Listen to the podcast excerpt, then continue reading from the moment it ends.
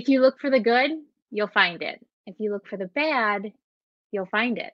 You are now listening to the Lifelong Learning Defined podcast with your host, George Valenzuela. This is education coach George Valenzuela. Welcome to the Lifelong Learning Defined podcast, where I provide all educators, whether instructional leaders or teachers, tips on how to be their best both personally and professionally. Now let's get into it. We are here today with my very good friend, Lindsay Zilly. Lindsay is an entrepreneur, an education coach, a speaker, and an overall amazing person. How are you? I'm doing so well. It was so nice to hear from you and connect in this way. I'm just happy to be here. I love that you excel in three major areas of your life. Number one, you prioritize your family. Number two, you're a kick-ass entrepreneur like myself. And three, you are passionate about mental health and setting boundaries to promote balance in the chaos. Your words. Mm-hmm. Before we get into how you do each of these three things at a high level, please introduce yourself to our audience. I'm a lifelong learner like yourself. And for the past sixteen years, I've had the privilege of creating meaningful professional learning experiences for both students and teachers all over the world. I help connect teachers with different experts in the field, whether it's through instructional coaching or actually teaching in the classroom. I love working with learners who love to learn. I started my career as a fourth and fifth grade teacher in the South Side of Chicago. Um, I'm a Midwest girl. From there, I became an instructional technology coach, and I worked with students and teachers from kindergarten all the way up to eighth grade. I then transitioned into a role of director of professional learning for the I S T E affiliate in Illinois, and I'm now working as a senior program strategist for a global organization that's really, the mission is climate education. So for Take Action Global, we work all over the world with virtual exchange, with connecting students and teachers with ways that they can meaningfully impact the world. But above all else, I'm a mom. I'm an ed tech working mom of five, so I've mastered the art of multitasking. I can create content, I can facilitate a meeting, I can brew a pot of coffee, I can lesson plan all at the same time. So I'm really good at juggling. And while I'm not working with teachers and students or with my own children, I love to read. I'm constantly binge reading educational documentaries or just reading for fun. And I really do appreciate a well-organized lesson plan. Lindsay, you and I met on social media. And you got into my D Ms on Twitter and invited me to IdeaCon back in twenty twenty. You may not remember. Oh, of course I remember. We have worked on several projects together, and both you and Amber Hefner helped promote my work and open many doors for me. Thank you so much. But from your perspective, how has our relationship evolved since then? And where are we today? Great question. I, of course, remember sliding into your D Ms. I saw you all over Twitter promoting your book, but also the great work you were doing with robotics. And I could not help but reach out. And since then, our relationship has absolutely evolved positively since that first connection on social media. It started with you graciously accepting my invitation to present at our local conference. And from there, we've collaborated on quite a few projects since. Over time, I really had the privilege of seeing your growth and development in this field. It's been super fulfilling to witness your progress, but also really inspiring for me as well. You've become an advisor, but more importantly, a really good friend. You've provided guidance and support for me, opportunities to help me succeed.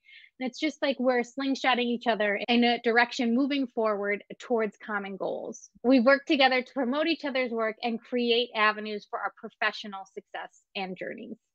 Where we are today is a testament to the dedication of your hard work and my hard work as well. And I'm proud of the strides that both of us have made in the world of education. Our relationship has become a strong partnership, but a mutual respect and a shared commitment to success. Together, I think we'll continue to explore opportunities and open doors for both each other and educators everywhere. For everyone listening out there, Lindsay is a very humble person. She has opened up way more doors than anyone I've met. Her and Amber, I want to give Amber a shout out. I know you both don't work together anymore, but these are two ladies I believe helped put my work on the map in other parts of the country. they merged with T C E A one year, I think in twenty twenty-one. Mm-hmm. They had a national conference. So it was IdeaCon in alliance with T C E A out in Texas. And from there, it just got the ball rolling for me, and I've been everywhere. I want to thank you and Amber. This is the Lifelong Learning Defined podcast. On this podcast, we interview people who are excelling in three major areas of their lives so that we can learn from them and experience similar success. Lindsay, tell us about your family. Have you ever seen the movie Home Alone? I sure have. Okay. The beginning scene in Home Alone is my family. If you can picture it, it's complete and utter, utter chaos. They're getting ready for a vacation. There's people running around the house everywhere, yelling at each other, throwing clothes into suitcases, going back and forth. That's my family on a regular basis, in the morning before school, after school at pickup time, because I have five children. They are twelve and under. My youngest is two years old. We are all about embracing the chaos and ensuring that we're enjoying the journey. It could be easily overwhelming, but they're my why in everything I do. Why not take pleasure in those small moments of chaos or calm and just make the best of the situation? That's the, the easiest way that I can describe my family, is that comparison to Home Alone. In my work with people, I have found that relationships are the most important thing in life. Absolutely. Tell us about the relationship with your husband. I'm incredibly fortunate to have an extraordinary partner in my life. Um, my husband is not just my spouse. He's my biggest supporter and my champion. What sets our relationship apart is his unwavering encouragement and motivation that he provides for me. He constantly pushes me to step outside my comfort zone, which I'm not always in for, but it's also been an instrumental part in my personal and professional growth, whether it's embarking on new challenges or pursuing speaking engagements that require frequent travel. He's always there offering his full support, and I never have to leave a list of to-dos for when I'm gone. He just knows and covers that. We celebrate each other's achievements and face life's up and ups and downs as a team. His role as my biggest champion means that he takes pride in my accomplishments and shares in my joy. I could not be more grateful for his unwavering presence in my life. He's not just my spouse. He's my greatest ally in all my endeavors. I love the way you worded that. I think a lot of people that get into these lifelong relationships that are supposed to be relationships, they don't understand that it's a partnership. And Absolutely. In a partnership, there are two contributing entities that are coming together to create synergy. And love everything you said. The way you've described this, it really shows a partnership. And I hope that the audience gleans from that. But partnerships and relationships aren't always easy. What would you tell a person who is struggling to connect with his or her spouse? You go through seasons, and there are rock steady seasons, and then there are some that are tumultuous. And I think we need to be able to learn through each of those seasons. I think that you would agree lifelong learning isn't just about academics and education, it's life experience as well. So I think first, I would say start by having open and honest conversations with your spouse. Share your feelings, your concerns, your successes, where you're disconnecting. Really having those open lines of communication is essential. With that, though, you also have to prioritize active listening. And I think that is often an area where we as adults struggle. We're able to communicate our feelings with one another, no problem. But it's that active listening piece that really allows us to truly feel seen and heard by our partners. Avoid interrupting, really, truly make eye contact, and just make sure that your significant other is feeling heard. This also can apply to your children as well. Your children need to feel seen and heard too. So making eye contact with them, being the last one to let go when you hug them, also really encourages those building blocks for a relationship. And then quality time. I know it can be a trigger word, that quality time piece, who has time for any of it? But I do have five kids, and I do prioritize that quality time with my partner.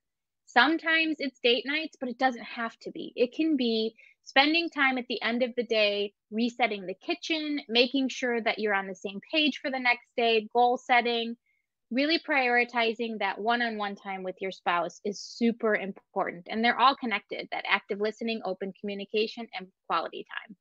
I've been guilty of not being an active listener in the past. I'm a lot better at it now, so I really appreciate you saying that. Lindsay, you mentioned you have five amazing kids. Please tell us about your relationship or relationships with your kids.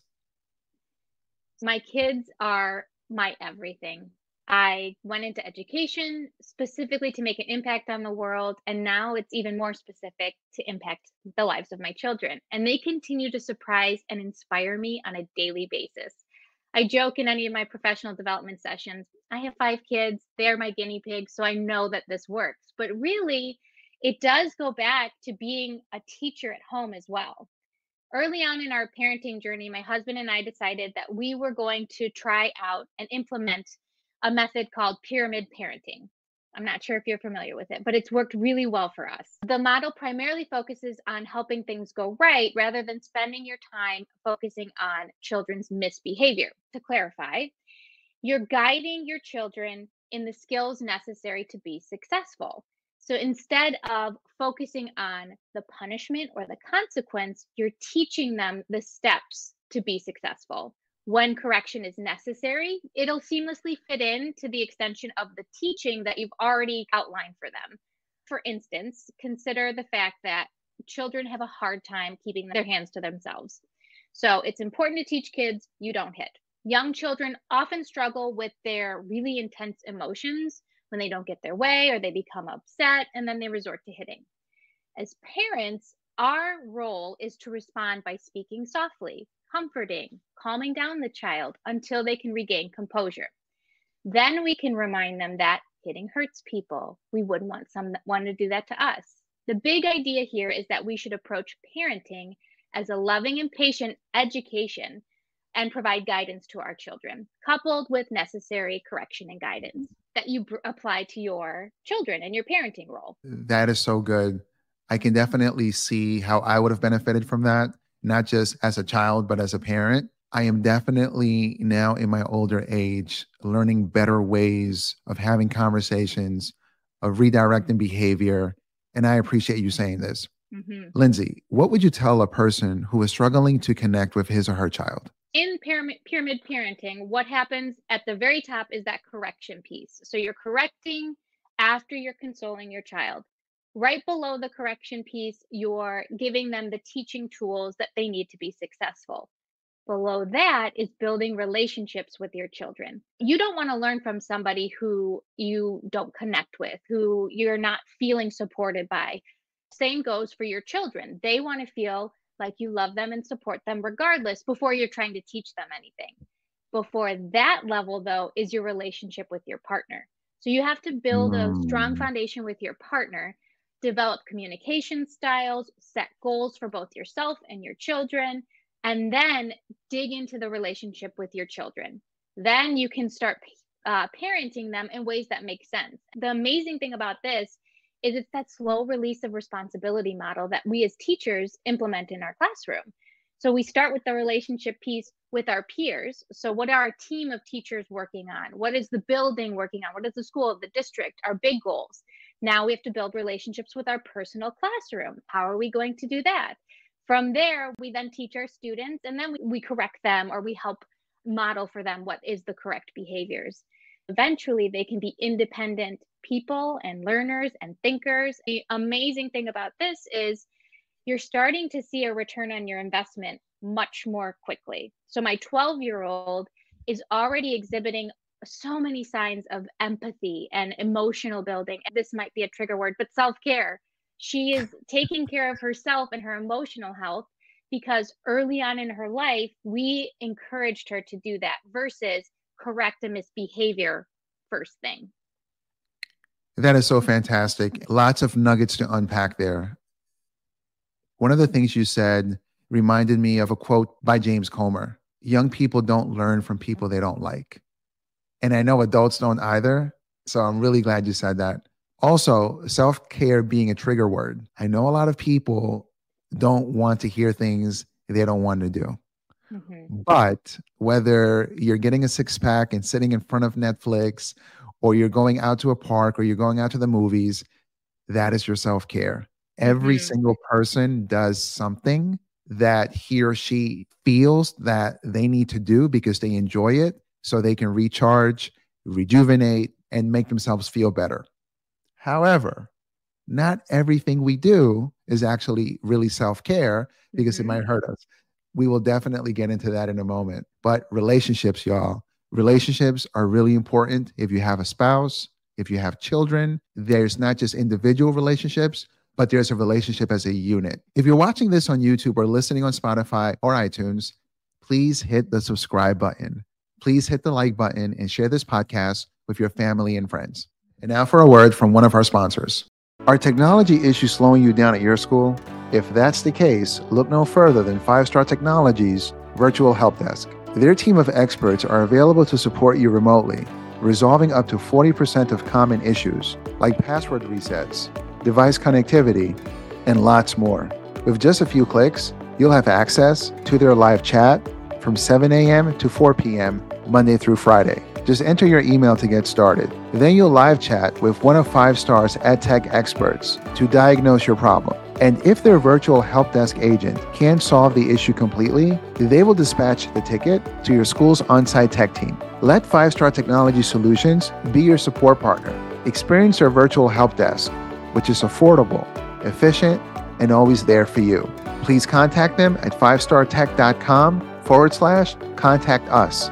Once again, five star tech dot com forward slash contact us. And for your convenience, you'll find this link in the episode show notes. Now let's transition into your coaching work. How did you get into coaching teachers? It's, it's so funny. I started my career as a summer camp counselor. sixteen years old, I was out there with the kids. There was like seventy-five of them and me. A lot of my teaching experience goes back to my experiences as a camp counselor. I loved working with children. I loved being creative and inventive with them. And then eventually I was able to have a leadership role in that camp and work with the other camp counselors. So I was able to teach them, this is, these are my tricks. This is what's working. And I felt like that was always something that was deep inside of me. So when I became a teacher and I had my students, it was just everything. I thought I could stay in the classroom forever. I loved working with kids. I loved seeing their light bulb moments. And then one day I was asked to share at a staff meeting, which is terrifying for a teacher. It's one thing to stand up in front of a group of children and be able to share with them. It's a totally different ballgame to stand up in front of adults and talk to them. So I was, of course, terrified beyond belief, but I did it anyway because it's important to push ourselves.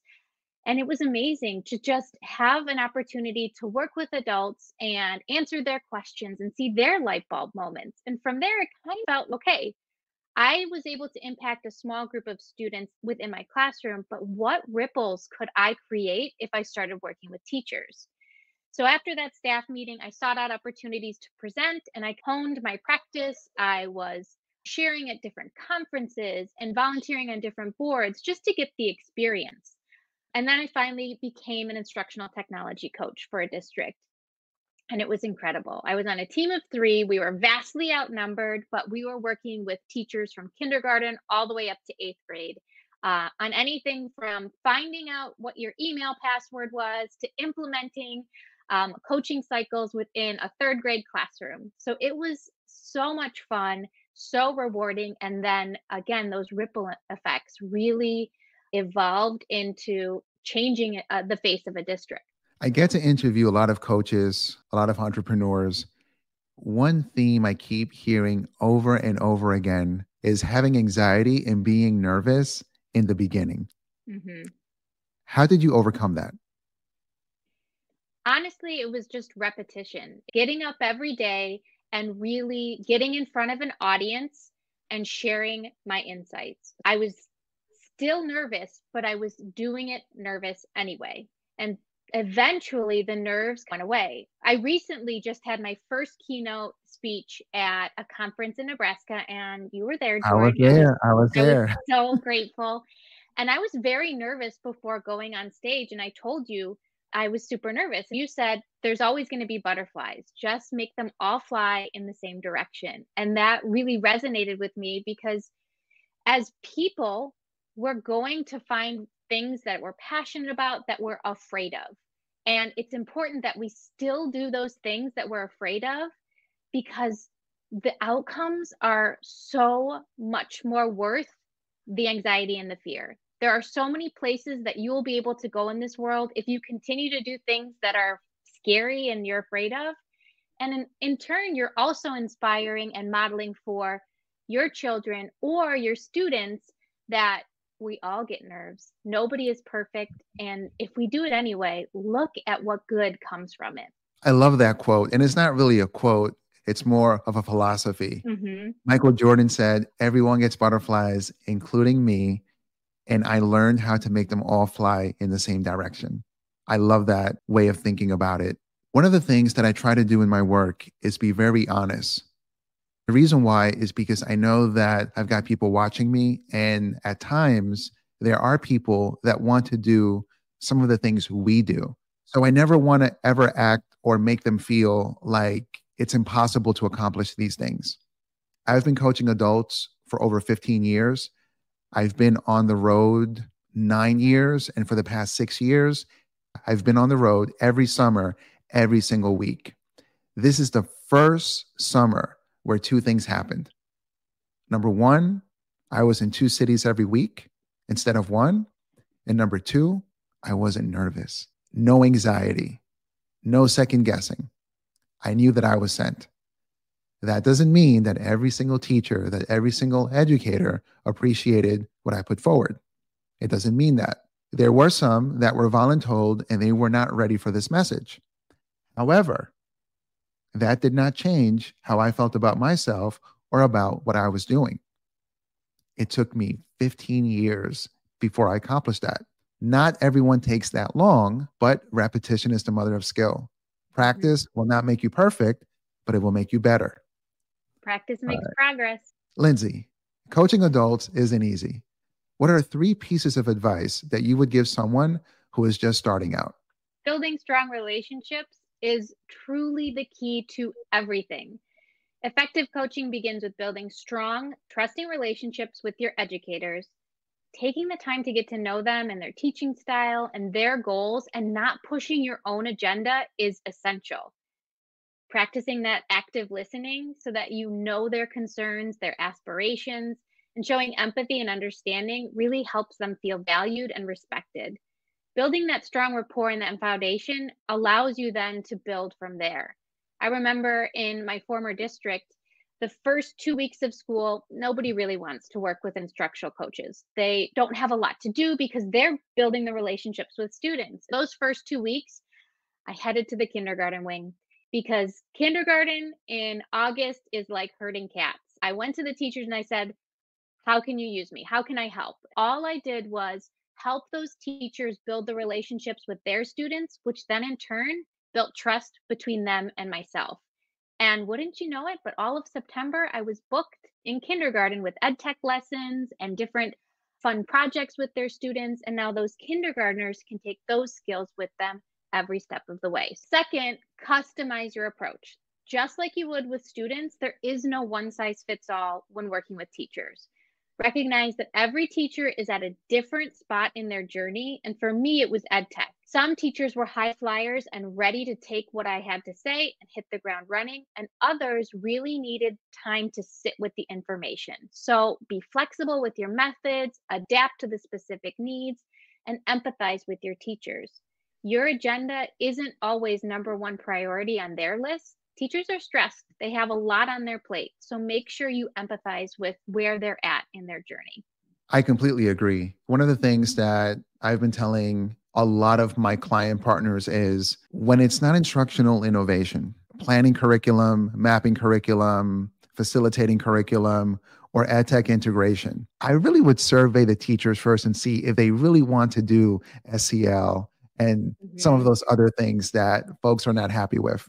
And when they do that, you get folks in the workshop that truly want to be there. We have to focus on the pain points of teachers. I've had teachers say to me, I signed up to be a math teacher, an English teacher. I want to get better at that. We have to hear these pain points. Thank you, Lindsay. That is really great advice. Now let's talk about your passion for mental health and setting boundaries, and like you added, to promote balance in the chaos. Mm-hmm. Please explain, what does promoting balance in the chaos mean?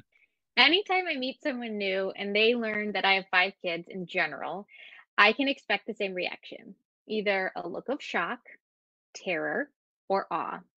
Having five kids certainly isn't the norm, but it works for my family. And everybody would always ask me, how do you do it? I figured if they're all going to ask me how I'm doing it, why not share how I embrace the chaos? So promoting balance in the chaos of a large family like ours is about finding harmony and fulfillment amidst the whirlwind of the daily life. While some might be surprised or even overwhelmed at the idea of raising five kids, it's a choice that works exceptionally well for our family.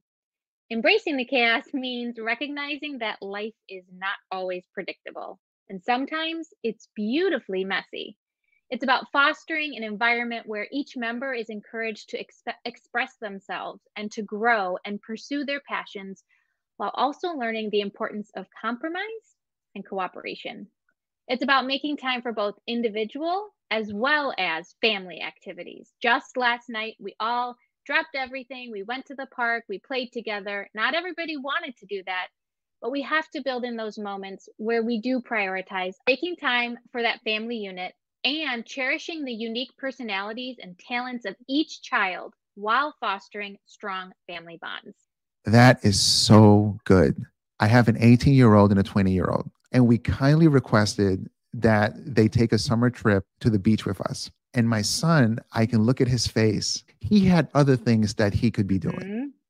And I looked at him and I said, son, if your friends were here, I know you'd be having a lot more fun. But I hope you understand that being with your family, even though you're eighteen now, is still very important because we put in the time with them. He looked at me and said, of course, I'm bored out of my mind, but these are the things that I'll cherish later on in life and that I would want my kids to do with me and my future spouse. Hearing that as a parent lets me know, even if they would rather be doing other things, quality family time is so important. So, Lindsay, how did you get on your mental health journey? Was it nature or nurture? It's a little bit of both. In twenty twenty, I was diagnosed with a degenerative autoimmune disease, and it's something I now have to manage on a daily basis. It is significantly impacted by stress and anxiety. The more stressed and anxious I feel, the worse I feel physically. Everything's connected. Our mental health influences our physical health and vice versa. So it's fair to say that I started my mental health journey because it was necessary. But in doing so, I realized that this just wasn't a problem that I was dealing with. It was a problem that educators are facing everywhere. I'm using educators because that's who I know, but I'm sure it's a problem that's prevalent in other areas as well. I realize in education, though, that there is a systemic problem where educators are burning out, and that's where I was in twenty twenty. The issue of educator burn- burnout is a pressing concern that has been exacerbated by the lack of access to adequate mental health care and support. Educators play a vital role in shaping our future, but our well-being is often neglected in the education system. The demands on teachers have grown significantly, especially since COVID, and this has taken a really big toll on all of our mental health. The teaching profession is emotionally and mentally demanding. I know when parents uh, are at the end of summer break and they're ready to send their kids back to school, it's a big sigh of relief, but that's because they're sending their children off to these amazing individuals, educators, who are mentally preparing their children, physically preparing their children, emotionally, social. They're taking care of all of the needs of their children, and the parents don't have to worry about it. But mm. educators deal with these high-stress situations, demanding workloads, and they often face emotional challenges with their students and with themselves on a daily basis. Despite those demands, though, many educators have limited access to mental health resources. Schools often lack sufficient counseling services, and when they are available, they may be overwhelmed and underfunded. This means that educators who are already stretched thin might not receive the mental health support they need to manage their stress, anxiety, and emotional well-being. I was mm. actually talking to an individual at a conference who had a role that was in support of education, And he was sharing how teachers need to take care of themselves. They need to find out opportunities for self-care and to make time for it. And he had done this as well. He had gone out and he had bought himself a horse. And he was now learning horseback riding, and that was his self-care. And I really feel like that's where the disconnect is. That is not an authentic or relatable experience for educators. We're not going to be able to go out and pursue a passion that is so expensive that the normal person couldn't do.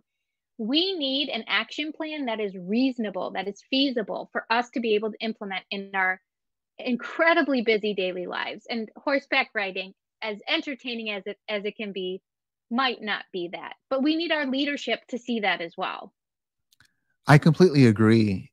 There's a quote by Ayn Rand that says, you have to participate in your own rescue. Yes. I really think that educators, teachers, entrepreneurs, any type of worker, anyone has to find a way to manage their own self-care, whether it's riding horses, whether it's skiing in the winter, whether it's sports, whatever it is. I think schools can help teachers primarily with their core instruction. And there's two things that as a researcher, I go for. Number one is their content knowledge. If we're getting into aspects of instructional alignment, instructional innovation, ed tech integration, their content knowledge about that thing is really important, number one. But number two is your self-efficacy, is the mm-hmm. belief and their conviction that they can implement that thing well. Absolutely. Teachers have to figure out how to manage that, their own knowledge, their own self-efficacy, learning in the classroom, but also children behavior. I think that if schools and those that are responsible for teacher P D, if they find a way to prioritize self-efficacy and content knowledge for the basics, core instruction, then adding other things like okay. self-care, S E L, emotional regulation, and all the other L's and all the other things, I think would be a lot more manageable because there's a foundation. I'm in schools every week, and I'm seeing two things. Lots of career switchers. Not saying that they don't have a passion or they're not good at teaching. But if they weren't in a pre-service program, how knowledgeable are they about the learning sciences and major aspects of instructional design? Mm-hmm. And two, a lot of our teachers that were in pre-service programs, a lot of them say they got a textbook and a lecture and no modeling. We have to stick to the basics and build from there. Absolutely. I think recognizing the interconnectedness between mental health, physical health, and academics is a crucial step in fostering a healthier and more resilient educational workforce. Amen to that. Mm-hmm. Lindsay, what would you tell a person who is struggling with their mental health or setting boundaries? What is one major advice that you would give them?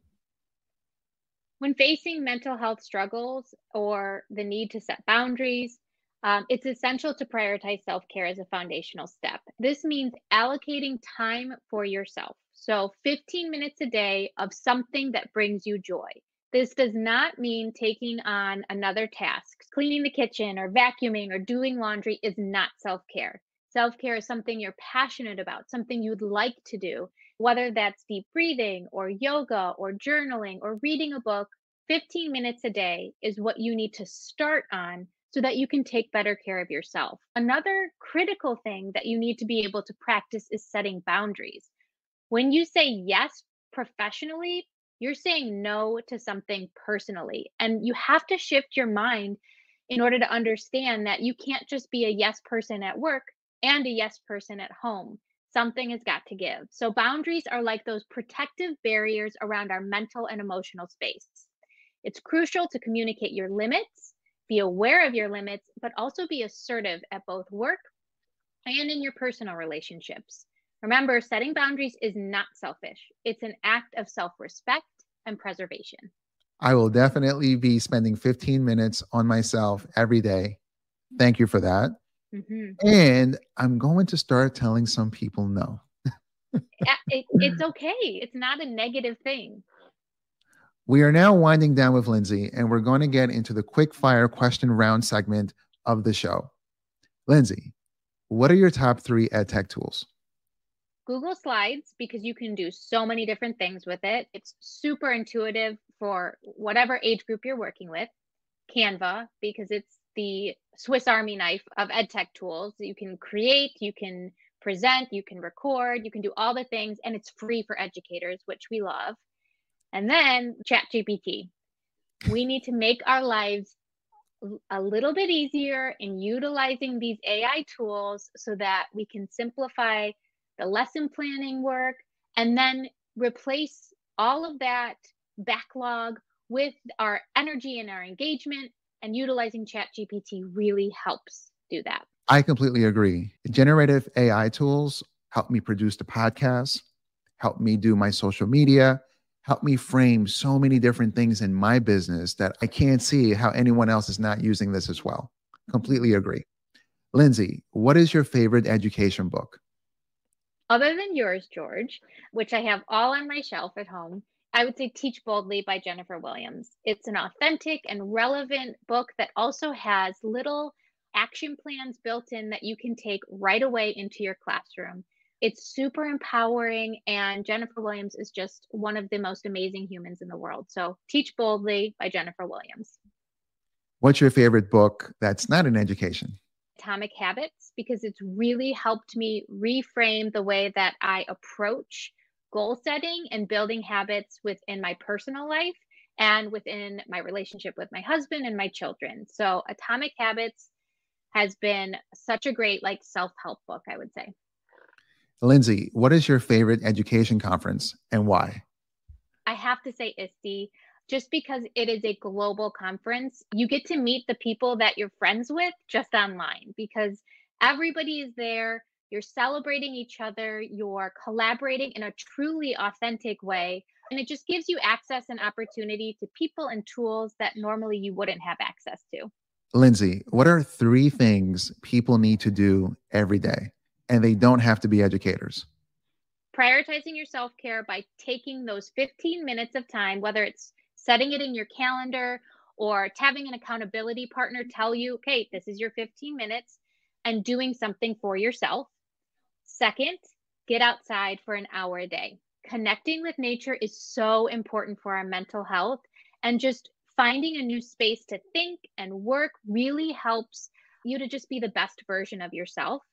Lastly, I would say read or learn something new, whether it's a book or an article, watching the news, or even just watching TikTok. Learning never stops, and neither should you. Lindsay, what's the best piece of advice you ever received, and how did that influence your life?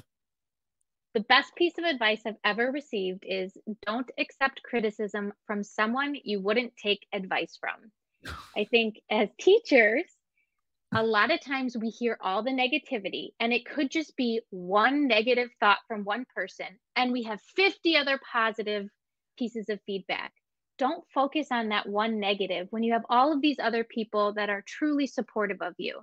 If that person is really in your corner, they'll give you positive feedback or constructive feedback that you can build off of. But if it's somebody who's just in your life to be a hater, there's no reason for you to listen to them. I completely agree. We have to tune out the noise, and the haters are part of the noise. Lindsay, I picked three things I love and respect about you. And just to recap for the audience, you put your family first, you're a great education coach, and you're passionate about mental health.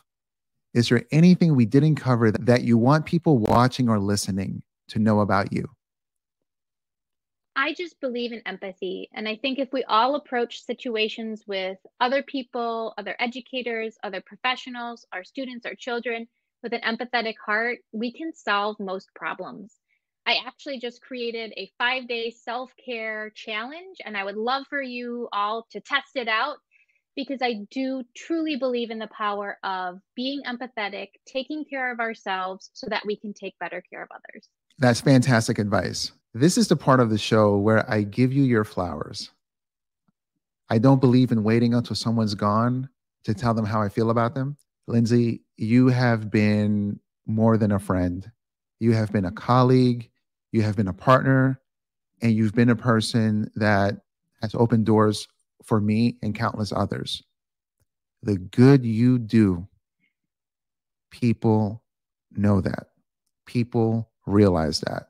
When I think about you, I think of a quote by Maya Angelou. She once said, people will forget what you say and do, but they will never, ever forget how you made them feel.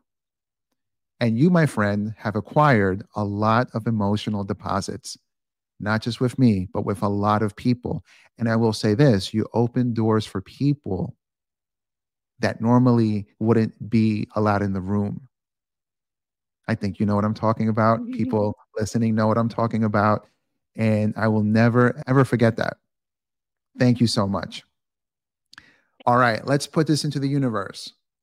How can people contact you so they can book you and have you speak, not just in Illinois, not just in the south side of Chicago, but all over the freaking world? You can find me on all the socials at iCoachLindsay, or you can email me directly at lindsay zilly at gmail dot com, or you can check me out at my website, lindsay zilly dot org. That's it for this episode. Until next time, this is the Lifelong Learning Defined podcast. Thank you for listening to the Lifelong Learning Defined podcast with George Valenzuela.